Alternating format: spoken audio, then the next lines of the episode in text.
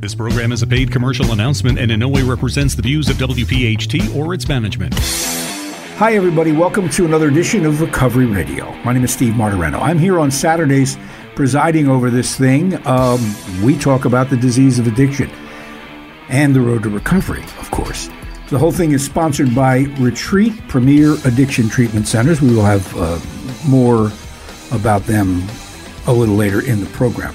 Uh, one of the great benefits of being um, sponsored by people like Retreat is that we very frequently call upon their people to talk about this disease and the work they do. Uh, Retreat, is renowned. They're among the leaders in the field of uh, treating the disease of addiction. And we have the great benefit of the, their resources and their people to give you a deeper dive into this. I mean, I we certainly know here on Recovery Radio that there is no shortage of news and information about the disease of addiction, uh, particularly in as we you know suffer the grip of this opioid epidemic sweeping the country. But a lot of it is. Well, frankly, a lot of it's wrong.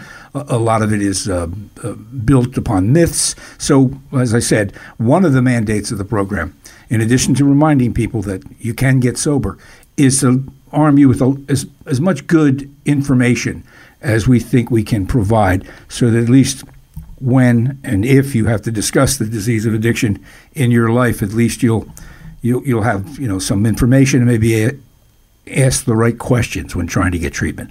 To that end, we're going to take a look at one of these things that I guess in truth you could say is a cliche about the disease of addiction, but as I always say about cliches, they're all true. That's why they're cliches. And uh, the one I have in mind now is that we often hear that this disease, the disease of addiction, is a family disease. And that's true to a certain extent to any disease. Any disease that comes to a family, if it's cancer if it's diabetes, affects everybody.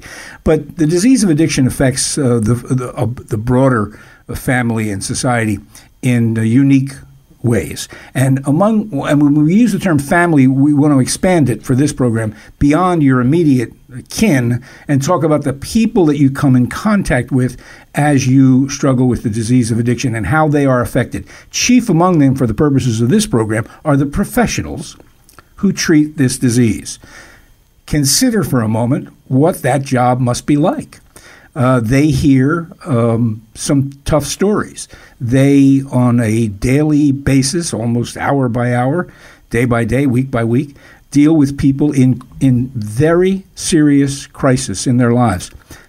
Obviously, that takes a toll. It certainly takes a toll on mom and dad and brothers and sisters, uh, but it takes a toll on clinicians as well. So that you understand that at uh, facilities that are conscientious about doing their job, they're aware of this. Certainly, in the field of treating this disease, the people who do that understand that they are at a high risk for being run over or burned out, is the phrase they use, having to deal with these stories. To that end, we welcome. We have two two terrific guests who can speak from a really close proximity to this topic. Uh, Amanda Kimball has been with us many times on the program. We love having Amanda. She is clinical supervisor at Retreat, Premier Addiction Treatment Centers, and uh, Terri Lebec, who has been with us a, a while ago, and she is uh, now back with us today. Terri is a nurse up at the main facility of Retreat in Lancaster County. Ladies, thanks for joining us on Recovery Radio. Thanks, Steve. Thank you. So, so I, did I get that right? I mean, I don't, I don't, I don't mean to make it seem like you guys have got the toughest job in the world, but you, you do have a job that can exact a toll, correct? Absolutely. I, I think that, like you said, there's this opioid epidemic that's going on uh, in this country, and we see patients who have lived a really difficult life, and we deal with crisis on a daily basis. So it does take a toll if you don't take care of yourself. You see people, it's fair to say that you, you treat people uh, at their worst possible moments in their lives. They couldn't possibly be, be in worse shape when you see them, right? I agree. Yeah. So, unlike any other health, other healthcare professionals, I mean, if I were treating you for treating someone for um, you know something organic, uh, diabetes or cancer or something, that, w- that would be a pretty easy thing to separate out from you as a person. You're you're not cancer. You, you have cancer, but you're not cancer. Mm-hmm. It's a little different though with the Very disease different. of addiction, right? Very different. There, what, how is it different? T- tell me how it's different. I think it's different because we, um, when patients finally do um, reach out for help and come into treatment, they're at a point in their life where they're really broken. They're really at their you know worst as far as maybe not physically. Certainly, some are um, because of the disease, but um, we see them beaten up um, emotionally, spiritually.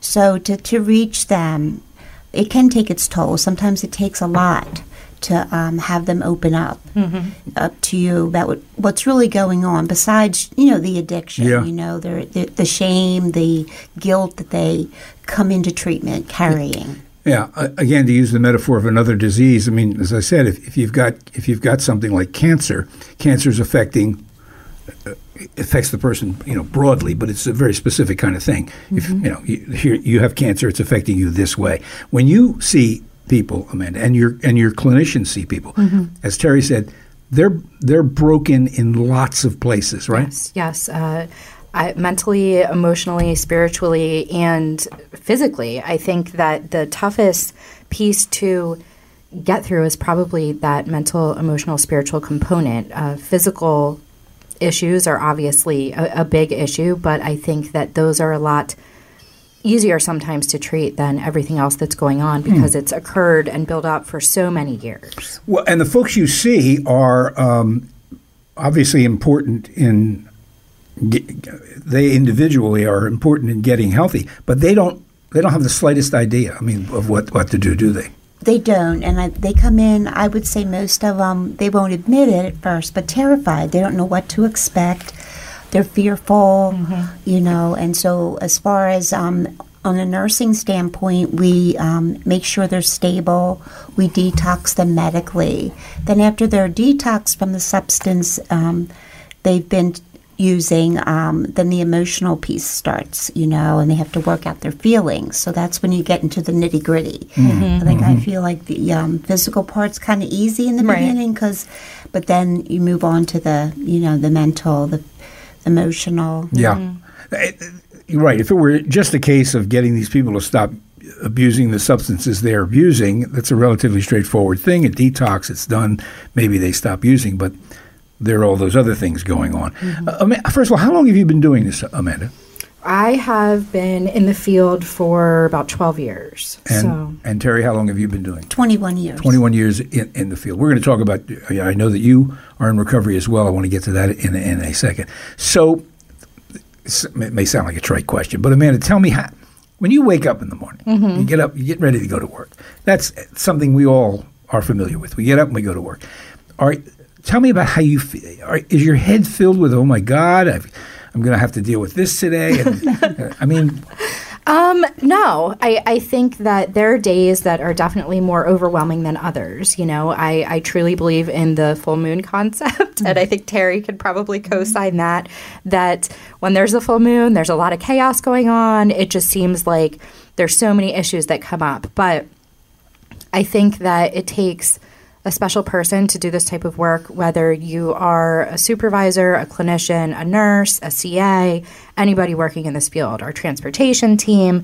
You really have to love what you do and want to help people. And I, I don't really think about it. It's just another day for me, and I love what I do, but it. You have to take care of yourself. You have to. Yeah, let's talk about about, about that. Uh, when we talk about a special kind of person with with unique skills, what are some of them, Terri? Um, I do have to say, I be honest. When I get up in the morning, I do enjoy coming to work. I can't say it's a, um, or I wouldn't have probably been in it for as long as I have. But I know I have to um, kind of have myself um, grounded before I come in, and I kind of have a ritual in the morning for myself. You know, I um, I don't like to get up and then rush, you know, to work. If I ever oversleep, it kind of really does throw me off, and I can feel that in the morning. And you know, um, but what I do is I try to have some quiet time. I don't put the TV on. I turn my phone off. I don't go right and start reading my emails or what's going on for the day. I can't say I was always like that, but I've learned that you know, it's take care of itself when I get to work. You know, unless it's an emergency, they'll certainly call. But I do um, spend some time in the morning in, in quiet, and I also meditate in the morning. Um, So the slate should be clean for you to get Yes. get to work and and handle that. Uh, uh, Terri, when you um, uh, you, you, supervise a group of clinicians. I don't, I don't, know whether you're involved in the hiring of them, but you mm-hmm. certainly would know after this period of time. Uh, when, when you're when you're thinking of hiring somebody, mm-hmm. what what are you looking for in them? I think it's really important as far as characteristics for clinicians to be resilient. Um, I, I, anybody working in this field, quite frankly, uh, resiliency is very important because we do have a very tough job and we are faced with things sometimes daily that we don't expect. We hear a lot of, as the I call them normal people, you know, the normies that aren't in this field, right. um, it, things that to them are horror stories, and for us, it's just another day of of helping people. So I think resiliency, uh, boundaries is super important as far as knowing what not to take home and taking care of yourself is very important because if we don't take care of ourselves yeah. we cannot help our patients yeah. period so uh, this resiliency notion uh, mm-hmm. uh, do i understand um, you to mean, Terri, you can uh, chime in as well, that uh, treating the disease of addiction, someone had better be prepared to stand stand up even when they get hit with something very. You, you shouldn't be knocked back on your heels easily. Is that right? Correct, and not take anything personally. You yes. know, you have to. I know I have to remind myself you know, even if somebody is really struggling, it, it's not about me. Mm-hmm. You know, it, they're sick. You know, mm-hmm. and they need help, and so I think that, um, and when you do that, you know, the patients pick up on that when they know that they pushed your limit or they, you know, said something to you and you're just like, you know, nodding that it's okay. I always try to stress that they're, um, kind of so they can trust and feel safe so they can start opening up to heal so you you do have to be resilient yeah. sometimes people aren't receptive to help so mm-hmm. right. and th- that's a that's a fine line you have to walk because i can imagine and we'll pick up on this in the next segment here that as uh, professionals in the field of treating the disease that detachment and that yes. that uh, resiliency and distance and professionalism could it would seem to me easily f- slip on over into kind of apathy mm-hmm. or going through the motions. And certainly, if you're looking for good care, you don't want a clinician that feels like that. We're talking about the, the toll of the disease of addiction on not only the immediate family, but the professionals in the field who have to treat it, and uh, also, uh, in, a, in, a, broader sense, the toll it takes on people like first responders. Uh, I know Terri uh, has worked in that field uh, extensively. So we'll pick up on all of that straight ahead. You're listening to Recovery Radio. Don't go away. Welcome back to Recovery Radio. Steve Martorano with you here on Saturdays. We talk about the disease of addiction and the road to recovery. Today, we're taking a look at the toll this disease takes on society in general. Certainly, the family is the immediate collateral damage here, but we're having uh, taking some time to talk about how, uh, what happens in the uh, clinical setting. How how do clinicians manage to maintain uh, their distance, but their empathy and their effectiveness more than anything else? If you're looking for treatment, sure you want to see what what their credentials are, how well educated they are, and how much training they have, but it's important to know that you've got the right kind of person who can deal with the the awful, awful reality of the disease of addiction. Terri Lebeck is with us. She is a nurse at Retreat at the main campus in Lancaster County, uh, and Amanda Kimball, clinical supervisor, talking just about that. So, just bef- before the break, we were talking about you know you you see people at their absolute absolute worst, couldn't possibly be any worse, and they have horrific stories mm-hmm. uh, to tell you. I'm sure both of you have heard stories that would that would you know curl most people's hair uh, ter- um, um, Amanda, t- just take a moment and, and tell me how you manage to keep your equilibrium when you hear just terrible stories. I think that, you know, I've been doing this for multiple years at this point. Initially in the field, I think it's something you build up to. I want to say that. Um, I think that when you're first hearing things that are that are very horrible, and you're hearing these heartbreaking stories about people's whose lives were just torn apart and the things that they've been through that you can't even imagine um, it, it's very important for you to one you know not show judgment not really you have to keep your your poker face uh, as i always say because you need to be able to connect with your clients. Uh, that being said of course these horrible things that we hear it's easy for that to affect us as clinicians or as nurses or anybody working in this field. So i think it's really important to take care of yourself in in the respect of um, just just knowing that you're helping people i think is super important and as far as when when we hear these awful things it's really important for us to not internalize that Yeah, well, that's a key. That's the key point. I want I want Terri to pick up when you deal with first responders. Uh, somebody whose whose um, job involves racing into a burning building or arriving at a horrific crime scene, they have to develop that a, a skill where, I guess, for lack of a better description, they have to shut off that part that registers shock immediately, right? Correct. They detach. You know, they go in. Yeah. Well, Tom, that detachment is interesting to me because it's perfectly obvious why you would need that, and certainly first responders are obvious, but so are clinicians. But how is how do you uh, sh- sort of shut it off, but but not lose the, the human connection? Well, I think for me, I think it's fighting the disease that um, if I, I think I get angry with the disease, not the person. If I can explain that, where the person's kind of telling me, you know, a horrific story, and I really am non-judgmental. And then I think of the disease, how we all, you know, this disease is what is doing this, not that person. That this disease is horrific, and I think. Um, people that work in the field, if you're not able to do that, like you want to help the people, but you can't. I mean, it's part of the disease, not that person. So I think that's a plus that you have to have like a passion, or um, it's like how people do other things in life, other careers. Um, So, so you, ha- you ha- that's a, that's great. That's a great insight. I mean, you have to know when you hear this horrible story or you see the the, the measure that the disease is taken, that when you treat someone mm-hmm. as a clinician, you're and this is going to sound odd. You got to look past the individual. Right, right. Absolutely. Because it's, I always say that people who have addiction issues aren't bad people. Sometimes they do bad things, but it's their addiction, it's not them. And I have oftentimes sat in front of clients and said, I'm talking your disease right now. I'm talking to your addiction. I'm not talking to you. And I can tell immediately. It's it's a, an actually really interesting and amazing thing that it is that we see.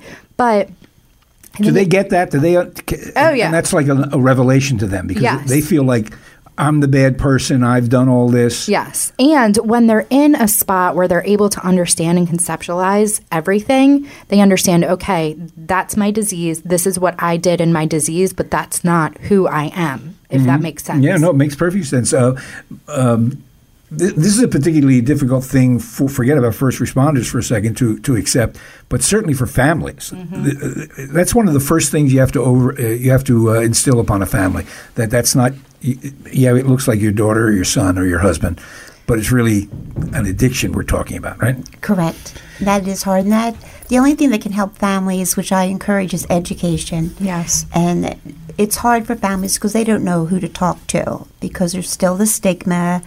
You know, if their son had diabetes, like you said earlier, he, they could talk to somebody. But when it's an addiction, they really feel alone. So there is support groups for families also. So emotions are a huge part of this. Having to deal with the emotions, you know, factor into uh, almost everything in our lives, but certainly here it's it's difficult because with, with regard to both the patient and their family, uh, their emotions are often working at counter in a counterproductive way, right?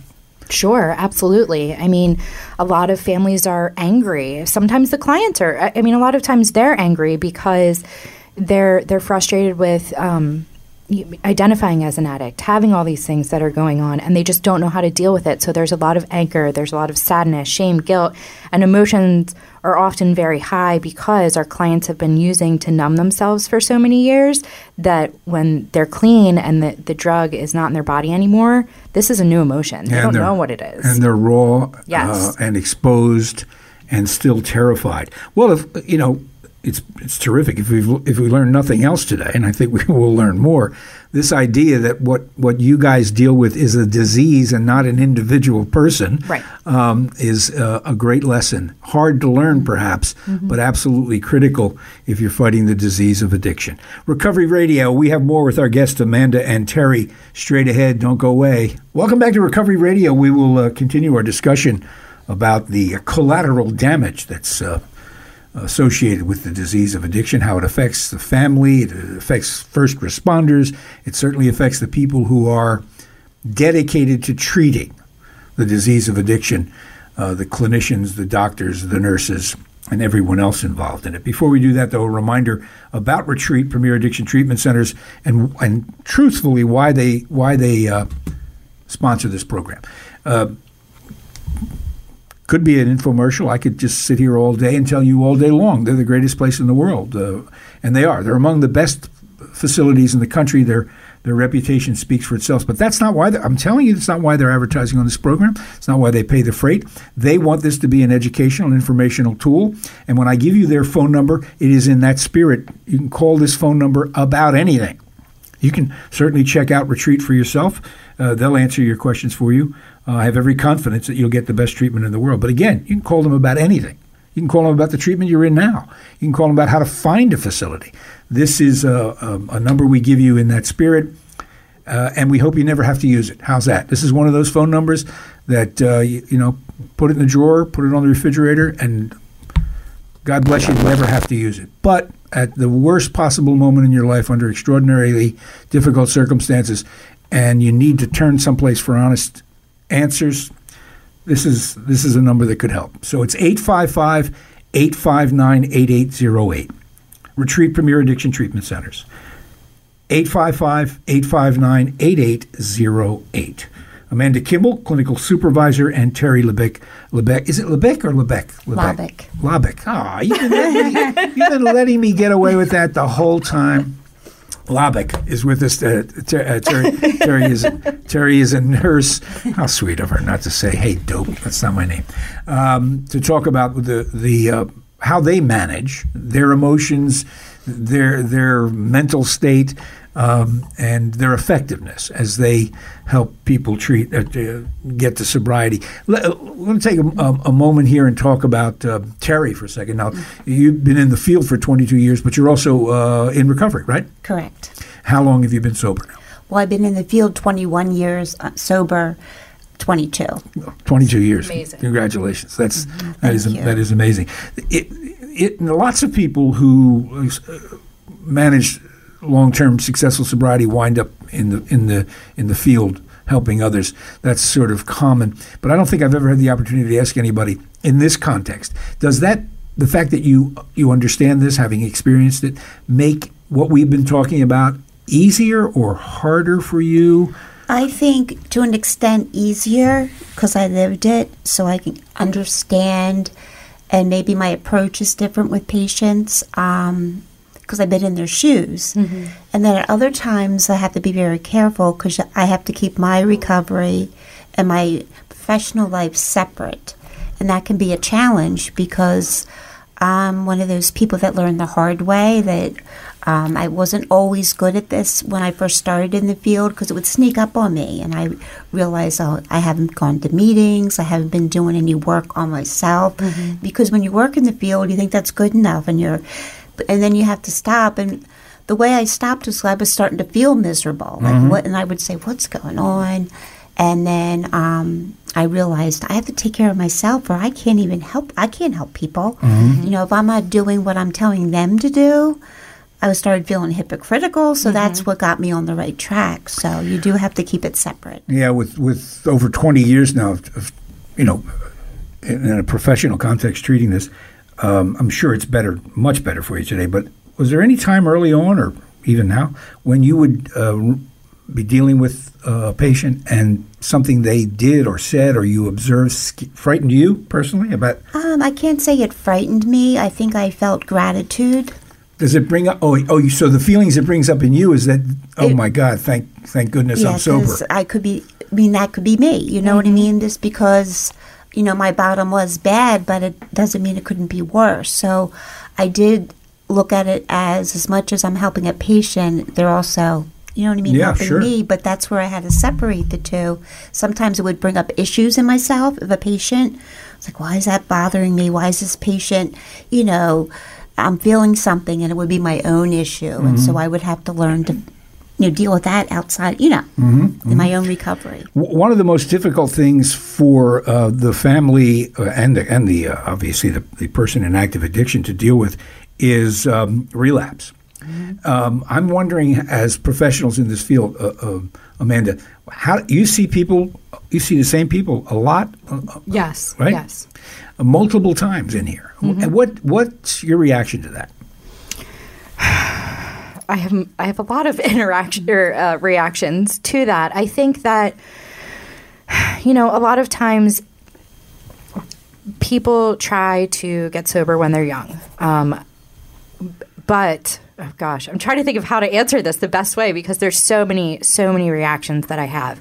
Um, I think that it's more common than not to see people multiple times because a lot of people unfortunately don't quote get it right on their first try, but we do have patients that we see multiple, multiple times. And I wipe the slate clean and I encourage everybody working with the patient to wipe the slate clean every time they come in because I have had people that maybe are here five, six, ten, twelve times, literally. And on that 12th try, they get it right. So they this is a misunderstood um, aspect about relapse is that while it's not inevitable, it's common. And what I'm always struck about people who are in and out of treatment multiple times is that they keep going back to treatment. Right. And, and I hear you when you say you got to wipe this slate clean because um, this is a process and not, you know, 28 days and Yes. and you're better. right. I agree. So, but but so, but this, but it's almost superhuman that you, that folks that do what you do on the you know the eighth or ninth visit to rehab, you just don't go. Here he is again. H- how do you how do you when that thought creeps up into your head, and it, it must. What what do you do? Well, it, I think it does, and I think it does for some professionals. Um, but it, like recovery is a process. This disease is so powerful, and I know I remind myself, and I tell a patient this: if you had diabetes and you messed up and you kept going back to the hospital because you weren't following your diet or you didn't take your medicine, you know, you come back to get help. And um, so each time they come back, I know they hear something, and you don't know what time. You know, we're not. We don't have that power to say, okay, this time you're going to get you're going to get it. But I think it is a journey, and everybody in recovery, it is individual, and it's just how this process and this disease works. It's powerful. How does the, how does a client who's been in and out of rehab? Um, um, uh, how do they react to coming back? Can you see that they feel like they've let you down, for instance? Uh, It depends on the person. I think that sometimes, more often than not, people are grateful to come back. They feel comfortable with us, which is sometimes a good thing, sometimes a bad thing, depending on how comfortable they are. If they're too comfortable, they're probably not going to make a ton of progress. But I think that they feel safe, which is important. They feel safe in an environment where they can do the work that they need to on themselves. And oftentimes, I think that we need to focus on the fact that they're trying. You know, they're they're coming back. It depends on the circumstances as well. If they're internally motivated to come back or externally motivated, maybe they got into some legal trouble or their family is quote making them go to treatment. Um, it's it's different for everybody, but I think it's just important to focus on the fact that they are back. Yeah. They're trying to get the help, and and we're there to support them. Yeah, it always occurs to me to be like a race where as long as you get up after falling down, Right. it, it doesn't make any difference if you're not running particularly fast, as long as you're still on the track Right. and you're still moving towards some end. Um, what what goes on in, inside here internally? Do you have do you have you must have people that you supervise who Yes. come into you and close the door and go, "Can I talk to you for a minute?" Is that Yes. So I have a team of therapists that I supervise, and a lot of times, like Terri was saying earlier, whether you're in recovery or, recovery or not, there's going to be a patient or a client that says something that triggers something within you. And we're human. At the end of the day, we're human. We have hearts. That's why we do this job. And it's very very important whether you're a nurse whether you're a ca it doesn't matter you know what what you are what position you are it's important to talk about that and how it's affecting you because you don't want that to transfer onto your client and you want to make sure that mentally you're in a good spot too so that you can help your client and that's very very common it happens all the time So, as someone who supervises clinicians, and Terri, as someone who's worked with first responders, you're always on the lookout uh, for somebody who, who, who might need to talk, right? A professional. Correct. And um, I, I feel that I'm pretty close to my peers here working, um, and you can kind of tell when somebody's. You, and then you just can say, oh, you want to have lunch with me, or why don't you come down to my office? I always say my office is always open because I need that too. Sometimes you just need to vent, you know, blow off some steam or what's really going on. And usually after you talk about it, you feel a lot, lot better, and just that somebody's listening. You know? It, it, it, it's uh, it's very common for people to be accused of bringing their work home. Uh, I don't care whether you're a um, you know a stockbroker or a carpenter. If you bring your work home, there's going to be a problem uh, there. How do you guys avoid that? How do you avoid bringing your work home? Um, I think Ter- Terri and I have, have talked about this, and I admittingly have I, I work a lot, and I over the years have created better boundaries. Uh, there are clients that will affect you differently than others, and you'll think, oh, you know, I hope so and so's okay when they go home tonight, so on and so forth, but. I think it's really important to talk about whatever you need to talk about, process whatever happened throughout the day before you leave to go home so that you're not consistently thinking about it when you go home because then you're distracted, you know, from your family or uh, extracurricular things that you do and you're not focusing on yourself. And that's what burnout, I, I mean, that's what happens when you burn out. You're taking it home, you're not processing it in the right forum. And that's, that's what it leads to. T- uh, Terri, uh, how important is it that family members for clinicians and nurses in this field understand what you do? Understand, I mean, to the extent they can. I think it's important, but um, some of them don't understand. So that's where I think, and it's a practice for me because I was not always good at this, um, that they really don't want to hear about it. You know, Yeah, we all had a tough day. You know what I mean? Yeah, yeah. So then I've learned they're right, and so um, I had to practice like unwinding before I get home. Now, fortunately, I have a ride, you know, about a forty-five minute ride home, and Ah, so that really helps me. decompress. And, and, and, you know, and I think if I lived closer, uh, I wouldn't be able to. So Right. that helps. And um, but it's something I work on because we're human, and Yeah. sometimes something happens. It does stick with you. So it's a. I would say it's a daily practice for me to be mindful of that. Yes. Yeah, that's interesting. I mean, emotional um, distance is, is certainly important, but physical distance can, can be a factor as well. Um, we have more with uh, Amanda and Terri here on Recovery Radio. Please don't go away. Welcome back to Recovery Radio. Uh, we want to thank uh, uh, Amanda Kimball and uh, Terri Godsett Labik. Labik. Terri Labik. Um, Terri's a nurse here at Retreat, and Amanda, of course, clinical supervisor. We, Amanda, I think it was you and I that had the brief conversation outside of the show one day about because I was sitting around going, "Wow, can you imagine doing this for a living? These, these people are crazy." I mean, I've, I've five years of doing interviews now. I've heard, I've heard, you know, not as many stories as you have, but I've heard those stories, and I look around at everybody here, and I'm not just saying this because it's Retreat. Uh, I'm sure this goes on a lot of places. It's amazing the good spirit, the uh, the uh, collegial a- attitude. Everybody's willing to help everybody around here, and I just think, how in God's name do you do this for a living and not have it grind you up? Um, and I can tell you from the people I've, I've met, not only in, in, in this facility but other facilities, uh, very rarely do I, I find somebody cynical or apathetic uh, or going through the motions.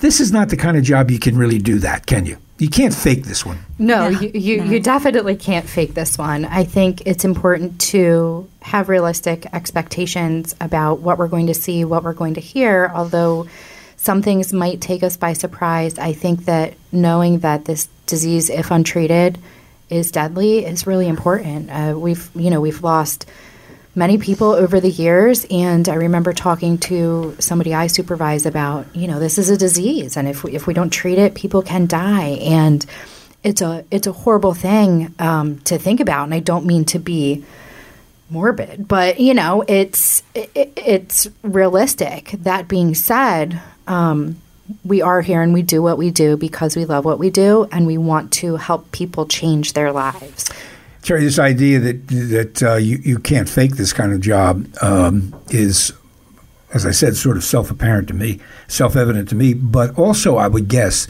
that from your standpoint of dealing with people in active addiction, they're the least likely people to be fooled by a phony, right, or somebody going through the motions, right? Correct. You know, um, they know. They know when you care about them. You know, and they. That's what I think I love about it because they know that you're if they can tell if you're faking it you don't care you know once they know that you care they start they have a chance and that's how i look at it because like um, amanda said we've lost a lot of a lot, of people, and it's only going to get worse Yeah. Um, how is that? You, you have had people that left here, uh, looked okay, and then you found out subsequently they died. How, how does how does that affect you? It, it's tough. Uh, it, it's really hard. I always say that is the worst part of my job.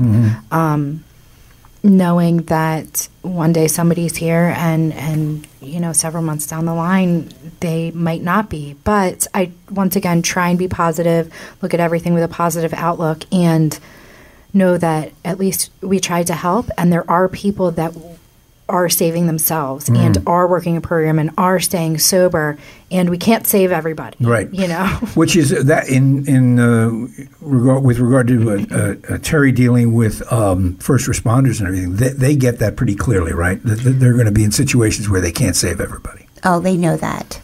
They really do. And I think that makes it tough. And I think that's how they look at this addiction and they detach from it, especially um, patients we get in that are first responders. You know, it's really tough on them because, you know, they're out there in the trenches, you know. And so um, it is tough because people do, um, and they're young. You know, there's a lot of young ones, not even like 30. yeah. S- So, uh, uh, f- finally, this this um, this idea of boundaries and um, you know em- emotional distance, but not but not apathy, is again we want to make the point is um, par for the course for what you do for a living. It's necessary for you to be effective at what you do, but it's absolutely critical for the family to feel like that, right?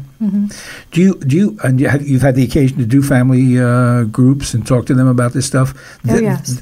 th- From a professional standpoint, I would guess that on one level, it's it's easier for you guys to get to that point than it is families because they're all wrapped up in the emotion of this thing, right?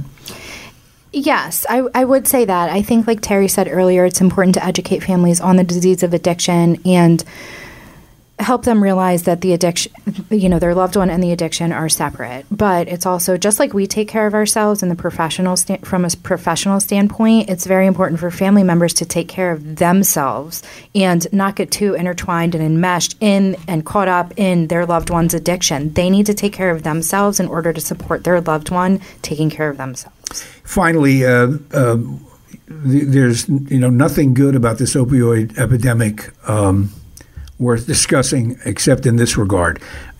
It has raised awareness of this problem um, to the nth degree. Uh, are you are you seeing? Uh, I don't, not a smarter client, but or and and family members, but at least better informed people about this disease now than ever, or are we pretty much where we we still have way to go?